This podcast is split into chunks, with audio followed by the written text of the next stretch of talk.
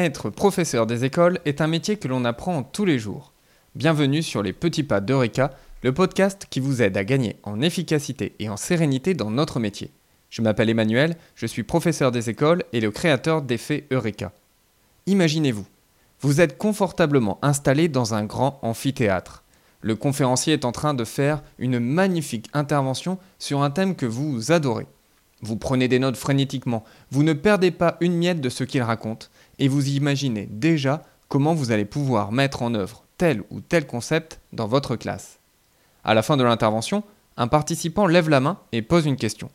Au départ, vous ne comprenez pas trop la question, puis vous vous dites Ah tiens, c'est vrai, je n'avais pas pensé à cette question.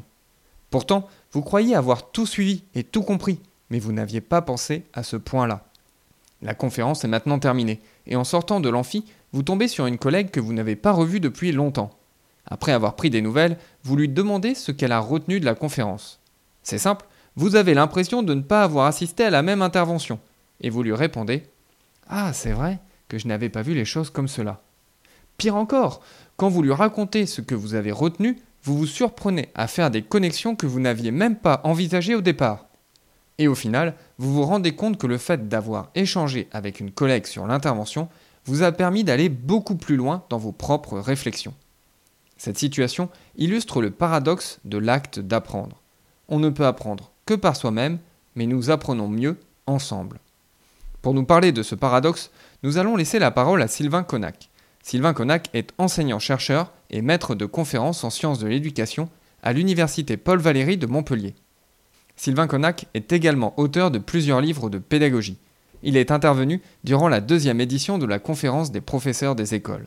Nous allons écouter un extrait de son intervention. Si jamais vous souhaitez l'écouter en intégralité, rendez-vous sur effeureka.com slash lpp3.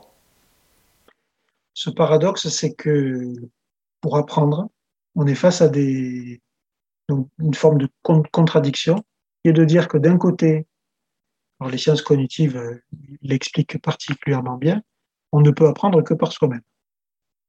C'est-à-dire que si on ne fournit pas un effort personnel pour apprendre, on n'apprend pas. il ne suffit pas, par exemple, d'écouter ce que je dis, d'écouter de loin ce que je dis pour se l'approprier. Il y a besoin d'un effort de captation de cette information. Et il y a besoin de la reprendre, de la digérer, de la réutiliser pour qu'au bout d'un moment, ça devienne une acquisition personnelle. Donc on ne peut apprendre que par soi-même. Mais pourquoi c'est un paradoxe, l'acte d'apprendre? C'est que de par notre condition humaine, parce que nous sommes des êtres humains, c'est plus facile d'apprendre avec, par et pour d'autres.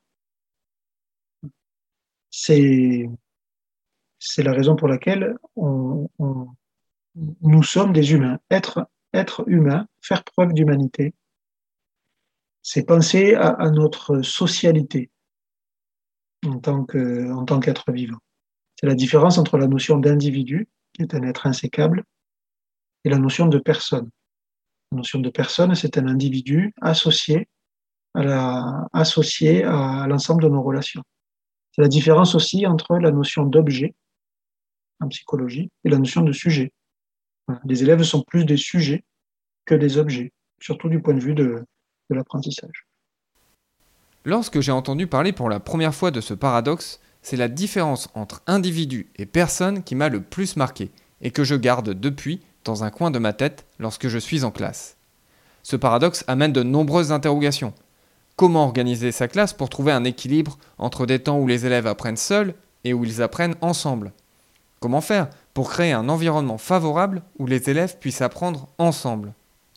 Dans les prochaines vidéos, nous allons donc approfondir les deux éléments de ce paradoxe. D'un côté, comment apprend-on seul?